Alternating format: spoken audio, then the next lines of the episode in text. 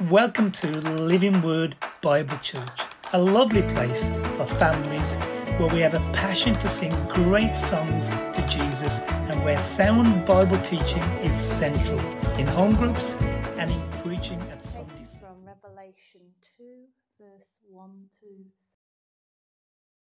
7. These are the words of him who holds the seven stars in his right hand and walks among the seven golden lampstands. I know your deeds, your hard work, and your perseverance. I know that you cannot connect, tolerate, uh, that you cannot tolerate wicked people that you have tested those who claim to be apostles but are not, and have found them false. You have persevered and have endured hardships for my name, and have not grown weary. Yet I hold this against you. You have first. Consider how far you have fallen. Repent and do the things you did at first. If you do not repent, I will.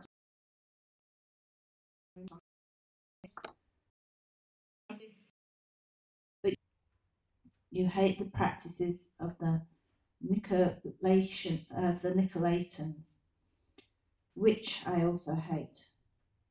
Whoever has ears, let him hear what the Spirit says to the churches. To the one who is victorious, I will give the right to eat from the tree of life, which in which is in the paradise of God. This is the word of the Lord.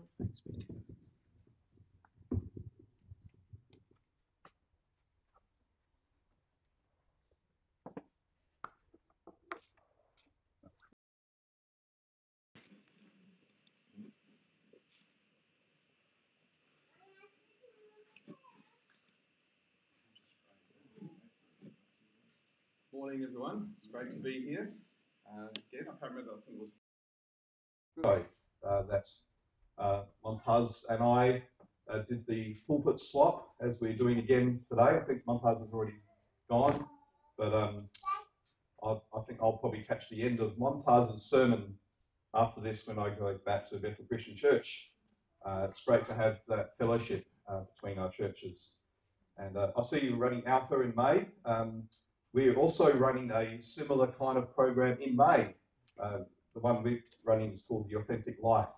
Uh, so that's good to know, isn't it? That uh, the word is going out, and uh, we'll pray for you that uh, people will draw, uh, God will draw people to, to Alpha.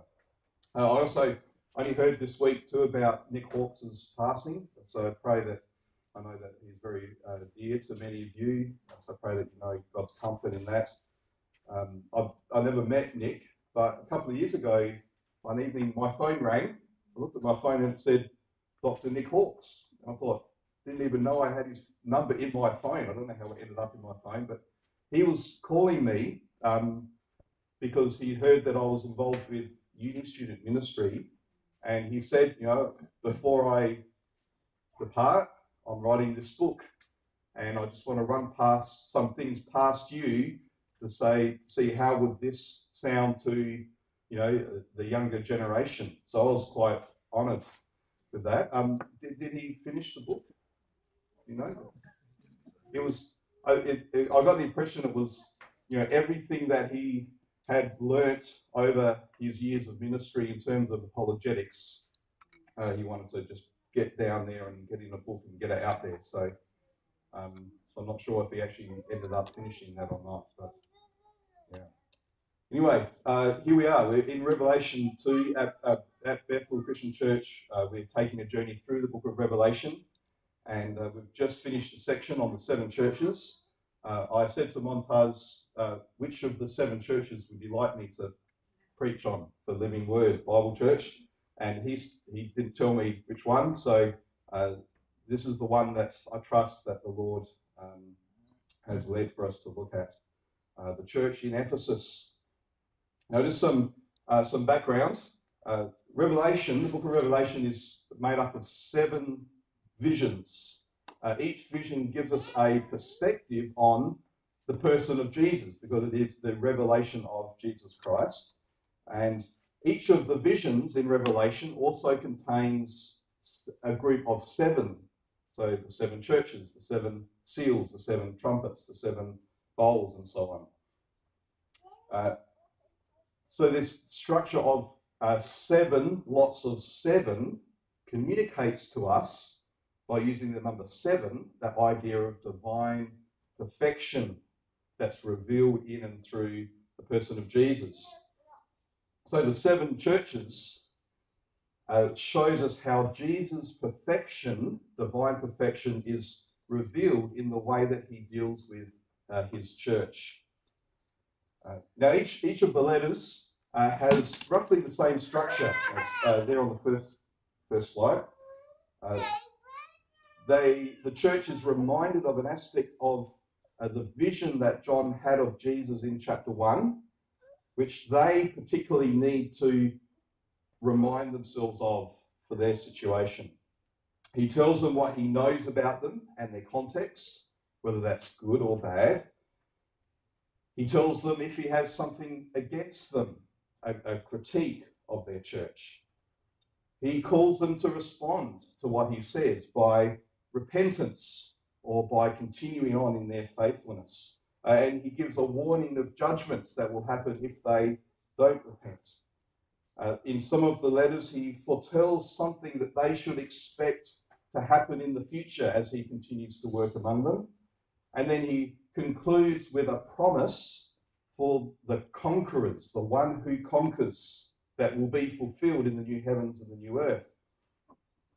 Now, it's important that we understand what is meant by the phrase, the one who conquers. I think it's there in verse, uh, verse 7. The one who conquers, I will grant to eat of the tree of life, which is in the paradise of God. These promises to the one who conquers, they, they have a future focus. They're, they're looking forward because they speak of the fullness of kingdom life that will ultimately only be experienced in the new heavens and the new earth. But the tense of the word for overcome is present, meaning it's something that is true of God's people today. It's not that we will become conquerors if we hang on into the end. It's saying that we already are conquerors. Now, knowing that present truth, that we are conquerors now, enables us to face hardship with a sense of hope, as Romans 8 35 37 tells us. Who shall separate us from the love of Christ? Shall tribulation or distress or persecution or famine or nakedness or danger or sword? As it is written, For your sake we are being killed all the day long. We are regarded as sheep to be slaughtered. No, in all these things we are, present tense, we are more than conquerors through him who loved us. Being a conqueror is what it means to be a Christian. All Christians are conquerors. It's not just a, a special super class of Christians. We've been united to Jesus, who has conquered our enemies of sin and death and the devil. So there's actually no such thing as a defeated Christian. We may feel defeated at times, but the full reality is that we can actually never step out or fall out of the victory that Jesus has won for us. Uh, next slide. The, the phrase, the one who conquers, it really is a description of Jesus himself, first and foremost. He's the first conqueror who's received uh, everything that he has as a reward of his victory from his Father. So our victory as conquerors isn't of our own doing, it's the victory that Christ has given to us as we are included in him, as we are in Christ. Revelation 12 10 to 11 says, Now the salvation and the power and the kingdom of our God and the authority of his Christ have come.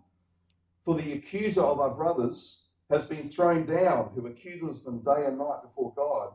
And they conquered him by the blood of the Lamb and by the word of their testimony, for they loved not their lives unto death. Now, in this passage here, we see uh, a principle called imputation, where something that belongs to Christ is freely credited to us, even though we've done nothing to achieve it or to earn it. See how it says that they have conquered him, the accuser, the devil, as if they have done it. Yet how have they done it? Not their actions, the blood of the Lamb, Christ's actions at the cross. And the only thing that they do do, this is talking about us, the only thing we do is speak of what he has done, the word of their testimony, and surrender our lives. We love not our lives even unto death. They're actions that aren't, they're not actually achieving anything, are they? They they just highlight Christ's achievements. They're expressions of the security that comes from the guaranteed hope that we have in, in Jesus. Now, this victory isn't what the world calls victory, is it? We proclaim a gospel of a crucified Saviour. As we heard uh, earlier, you know, Psalm 22, Jesus at the cross, my God, my God, why have you forsaken me? bearing sin in humility, in weakness. That's a message that's foolishness. It's a stumbling block to those who don't believe.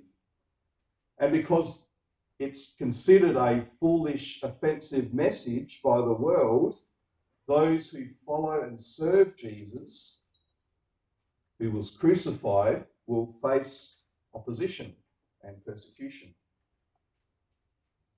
For us, the ultimate victory isn't in whether we live or die, whether we prosper or suffer, but whether in both in life and in death, as Paul says in Philippians 1, for me to live is Christ and to die is gain. That's the victory. So, to summarize, uh, three points out of that Jesus is the one who has conquered through his humble obedience to the Father's will, even to death on the cross, where sin and death and the devil were defeated. Secondly, as a reward, he has been raised up and he's received his full inheritance from the Father a kingdom, all nations, creation, everything has been given to him by the Father. And thirdly, because he's done that as the Son of Man, as the last Adam representing us, he now freely shares all of that fullness with us as we're one with him through faith. Peter puts it this way in 1 Peter 1 According to his great mercy, he has caused us to be born again into a living hope through the resurrection of Jesus Christ from the dead, into an inheritance that is imperishable, undefiled, and unfading kept in heaven for you, who by God's power are being guarded through faith for a salvation ready to be revealed in the last time. Is that what motivates you to live for Christ? If not, what does? You may have heard of the image of the uh, carrot and the stick. A farmer wants to get his stubborn donkey to move, he could use one of two methods. He could either hit the donkey from behind with a stick, so the donkey moves forward to avoid the pain, or dangle a carrot in front of the donkey so it moves forward to get the reward. Been used uh, often to describe the different methods we might use in parenting or teaching or business or, or government. Now, we might try to apply either of those analogies to these uh, letters and say that Jesus is using one or the other to try and get the churches to toe the line. Either the threat of judgment, moving us forward by our desire for self preservation, we don't want to be judged, or the enticement of reward, motivating us by our, our desire for self gratification. I want to do this because I'll get good things out of it. neither of those motivations is biblical. Interestingly, human behavioral experts have acknowledged that while these two approaches can bring about conformity or obedience, neither of these approaches actually has lasting effects on people. Because as soon as the motivation of punishment or reward are reduced or removed, the behavior of that person will very quickly revert back to the way it was. What they've found out, and not surprisingly, because people have been made in the image of God, they, we still retain something of this image, even though it's corrupted by sin. They, find, they found that a motivation that makes a lasting change has to be internal, not external. They use language like competence, autonomy, and relatedness. Now, they're, they're simply secular terms for ideas that actually originated in the Bible, ideas that are valued us by us as creatures made in the image of God. And they're valued in our world today, in the modern world, particularly in the West, because of the long influence of Christianity. So, competence.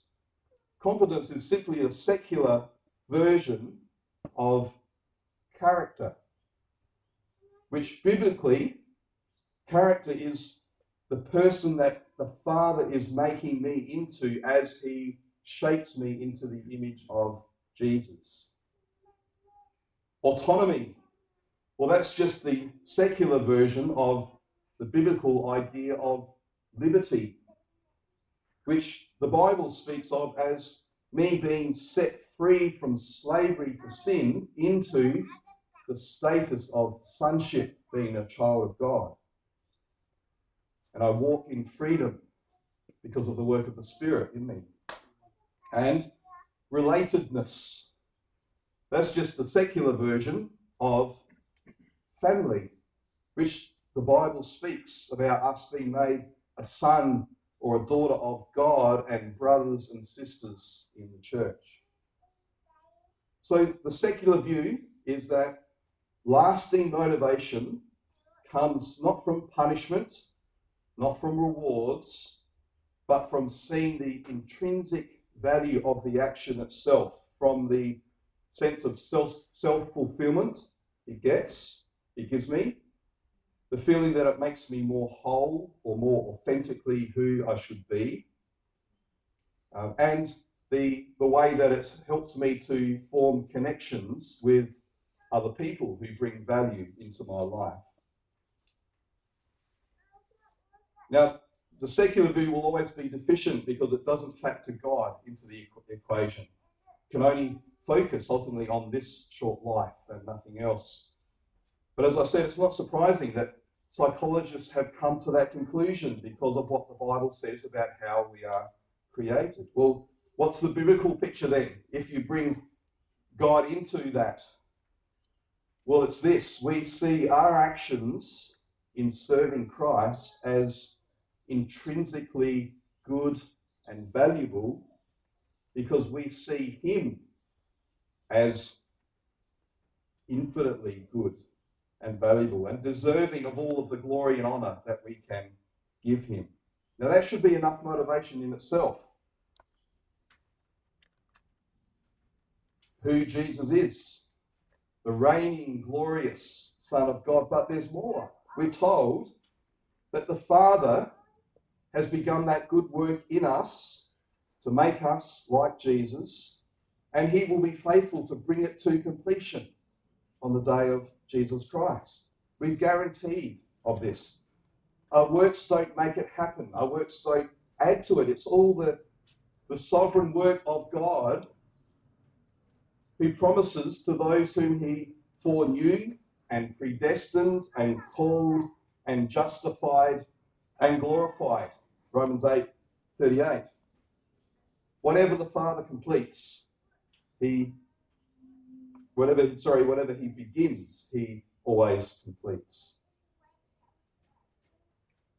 So that's why each of these letters in Revelation is framed by a portrait of Jesus at the beginning and then these promises to the one who conquers at the end. The certainty of who Jesus is and the certainty of the work he's doing, the promises that he makes to us. Everything in between, all the commendations and the criticisms and the judgments and the calls to respond, all to be seen in that light of who Jesus is and what he's promised to hmm. us. The good that's seen in the church is because of the fruit of the Spirit, not our clever strategies or techniques. The critiques and the judgments are loving discipline, designed not to destroy us, but to purify us, to purify his bride, so that he may present us spotless, without blemish, before himself. So let's look at this letter to the church in Ephesus. We'll see how the letter opens with the portrait of Jesus, how it closes with the promise to the overcomers, and how they're related, and then what it means for what he says to the church in Ephesus and to us. The Ephesian church is probably the, uh, the church with the most references to it in the New Testament. There's a whole chapter in Acts devoted to how the gospel came to Ephesus and through Ephesus to the whole region of Asia. Paul was there for over two years, speaking daily in a local hall. And the gospel had a significant impact on the city and on the region. Now, there are three events in the book of Acts that are, are good for us to know when we look at this letter to Ephesus. First thing was, yes, they're all there. The city was well known for its magical arts. Uh, there were these scrolls called the Ephesian words, famous scrolls, which contained gibberish. No one has been able to discern whether there's actually a real language on these scrolls, but they claim that they had magical powers. You just say this gibberish and you'll be able to cast spells and so on. Now, the, the gospel's huge impact on the people of Ephesus led to one occasion when the people who'd come to faith in Jesus brought out their scrolls, which were worth millions of dollars in today's terms, and they burned them publicly in this show that they were renouncing the works of darkness and were willing to take a stand for Christ no matter what the consequences. Now, these magical practices were associated with the worship of the goddess Artemis. Ephesians, uh, sorry, not Ephesians, Ephesus had hosted a temple to Artemis. And this temple was one of the seven wonders, great wonders of the ancient world. Artemis was the goddess uh, in Greek thinking of the, the forests and the hills She's often depicted with a bow and an arrow with her hunting dogs with her. And through uh, her actions, she would both help hunters um, but also bring them to harm. So if a hunter was successful, thanks to Artemis, if the hunter got mauled by a bear, well, that was Artemis doing that as well. Her temple contained images of the tree of life she was also the goddess of childbirth. And she was fickle in that role too. So she could be called upon to help pregnant women, but she was also seen as responsible for miscarriages or if the mother actually died, died in childbirth.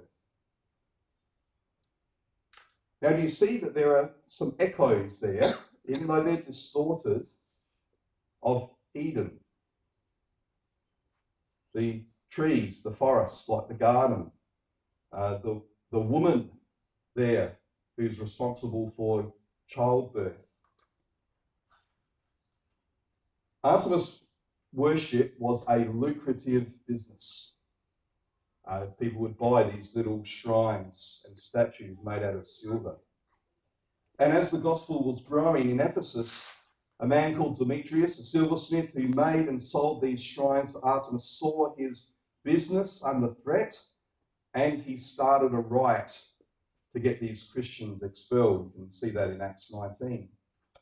Uh, the third thing is a few months after leaving Ephesus, Paul was returning to Jerusalem and he met with the Ephesian elders of the church to say farewell. He never expected to see them again.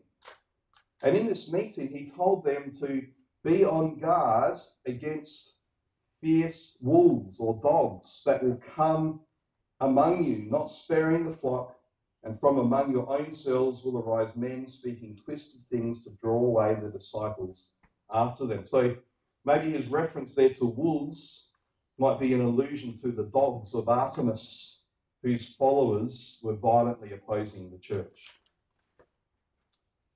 So, with all that background, see how Jesus presents himself to the church at Ephesus in verse 1.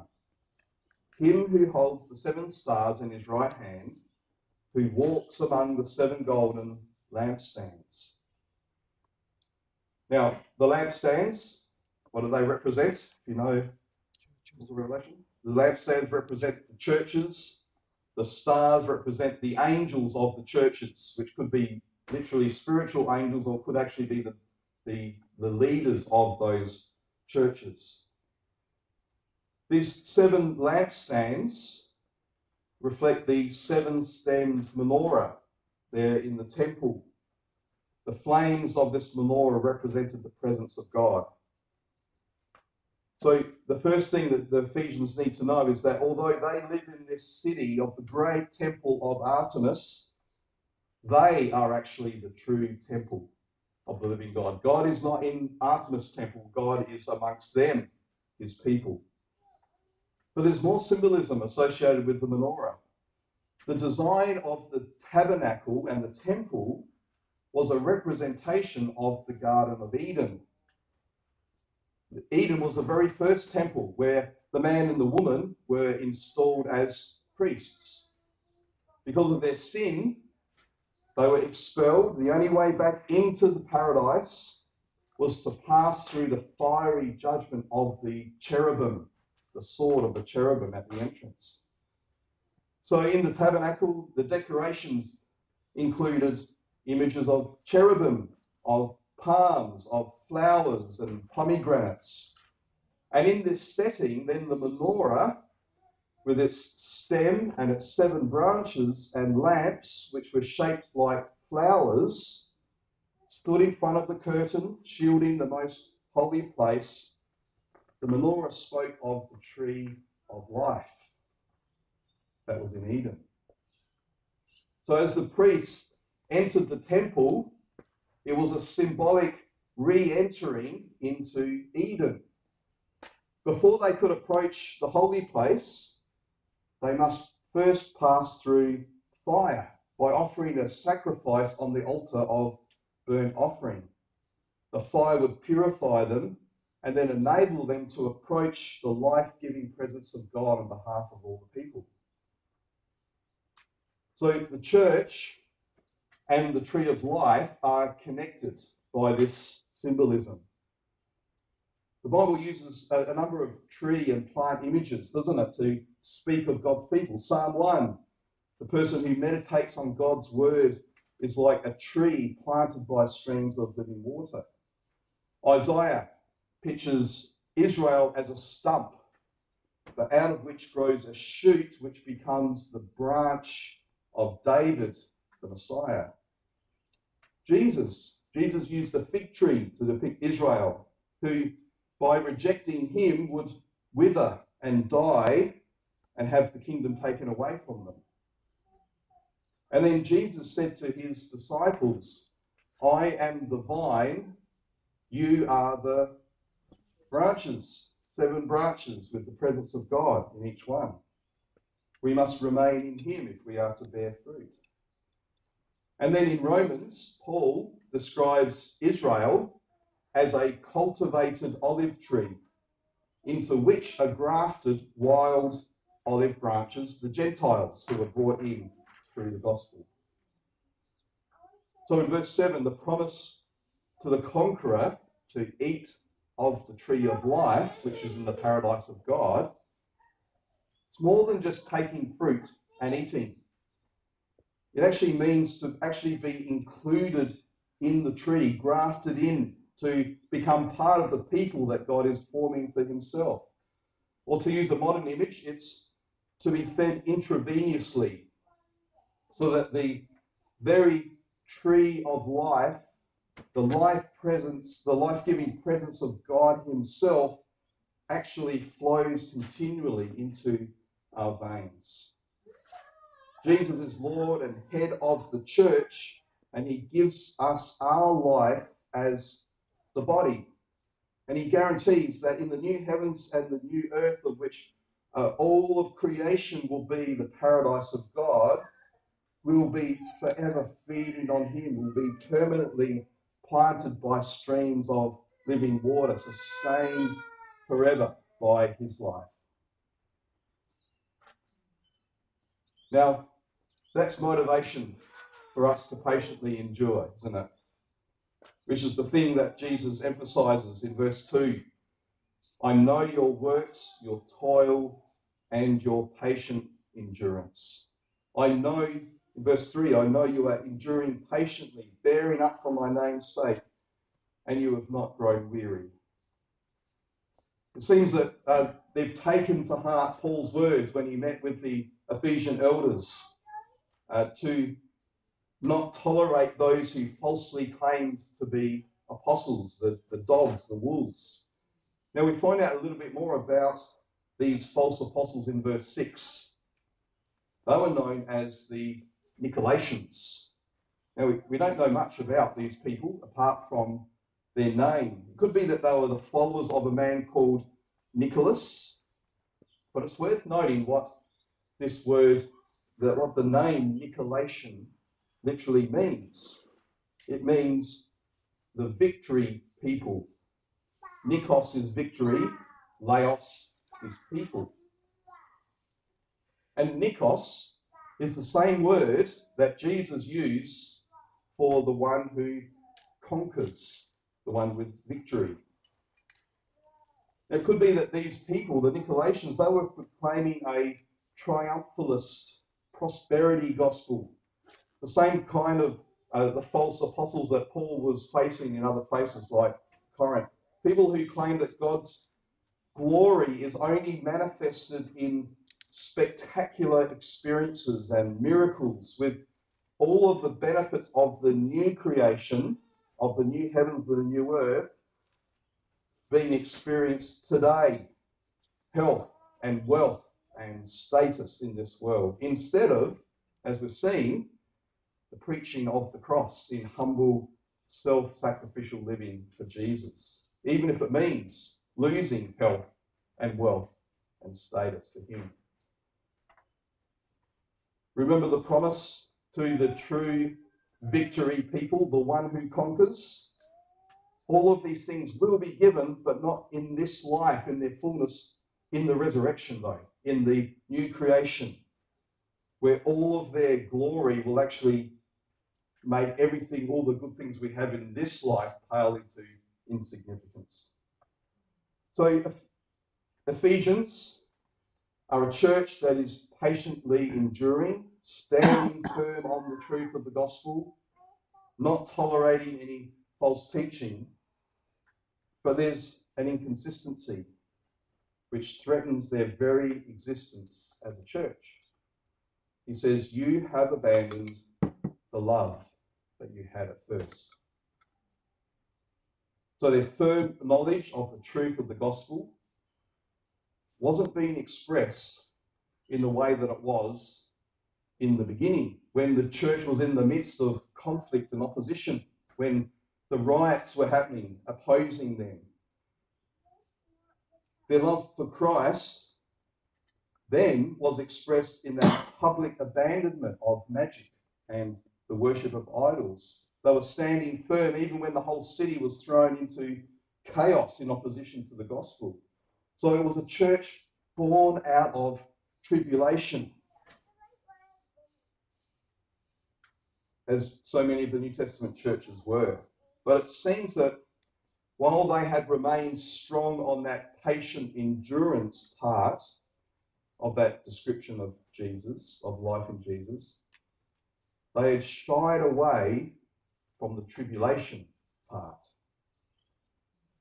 There's actually no mention here of them currently facing persecution or hardship, like was the case with many of the other churches in the region. Possibly they were a well established church and they've become inward looking, able to look after themselves, able to maintain the status quo amongst themselves without having to interact with the community around them. They were focused on guarding and preserving the gospel, but they were losing sight of the call to proclaim the gospel. But true love, true love for Christ, must express itself in a desire to declare his excellencies to the world around us, to seek to glorify his name no matter what the cost, to always have the doors open to invite in and welcome those who are being drawn to Jesus by uh, the Father. So, a genuine love for Christ, which we might sometimes think is just summed up in we know the gospel and we hold fast to that, well, it will translate into genuine love for one another and for our neighbour. So, here's an irony in how we can operate as a church. We easily switch to that self preservation mode, making sure that we have all the systems and all the programs in place that we hope will ensure that we continue to exist as a church and hopefully grow in number. So we focus on getting things right, believing the right things, behaving the right way, which is good, commended by Jesus. But if it's all about maintaining and perpetuating the institution itself, if it's treating the church like a club or a business as if bums on seats equals success, then Jesus says that while we may still exist as a group of people who do things together, what does he say? As far as he's concerned, the lampstand has been taken from its place and we're no longer a church in his eyes. As the Son of Man, we see the Son of Man who walks among the lampstands, he has the authority to snuff out the flame and remove the lampstand of a church that's lost its first love for Christ. So the Ephesians were right in hating the works of the victory people, the Nicolaitans, and their prosperity gospel, but they were in danger of having their own version of the prosperity gospel that saw success in keeping the institution going instead of in living selfless, sacrificially in love for Christ and his people and the world. So, the question for us this morning, the question for you as a church, the question for my church, it's not my church, for Jesus' church that I work at, do we have an ear to hear what the Spirit is saying to the churches through this letter to the church in Ephesus? We can be thankful if Jesus' commendations are also true for us, but not in a way that we pat ourselves on the back because we think we've achieved it in our own strength. But we also need to be willing to hear that call to repent when, if and when we've fallen short of this first love, this love for Christ, that will enable us to you know, love not our lives even unto death. We're at a place in Australia where things are still pretty easy for us Christians, but you know, there's just those little rumblings that we see from time to time in the media of a Christian who has lost their job or things, or a church that finds it hard because uh, they stand firm on the word of God. Uh, we need to we need to know that love of Christ that says, because Christ is my all in all, even if the government says you can't meet as a church, uh, even if your co worker says you're a hateful bigot because of what you believe about marriage or something else. It's the love for Christ. It's the assurance of who He is, the assurance of the promises that He makes to us as those who have conquered, who will enable us to stand firm and to be faithful to Him, even through suffering and death. Uh, let's pray. Lord Jesus, we thank you for your church. We thank you that you tell us that you build your church and not us, because we are the church. Thank you that your word tells us that we are like living stones being built into a temple uh, that, build, that is built up and gives glory to, to you and to your Father. We hear these words uh, from you, words of commendation, of promise, of hope, but also words of uh, loving discipline. And we ask that by the power of your Spirit, you will enable us each individually to examine our hearts, uh, that we might uh, know true love for you, uh, but also for us as your people, as a church, uh, both Living Word Bible Church and Bethel Christian Church, and all of your various expressions of your church that are meeting in various times and places today. We ask, Father, that as your church, as your people in this city, this state, this nation, you will give us such a love for yourself that we will be willing to live for your glory in all that we do and say. Amen. Living Word Bible Church, teaching the Bible verse by verse.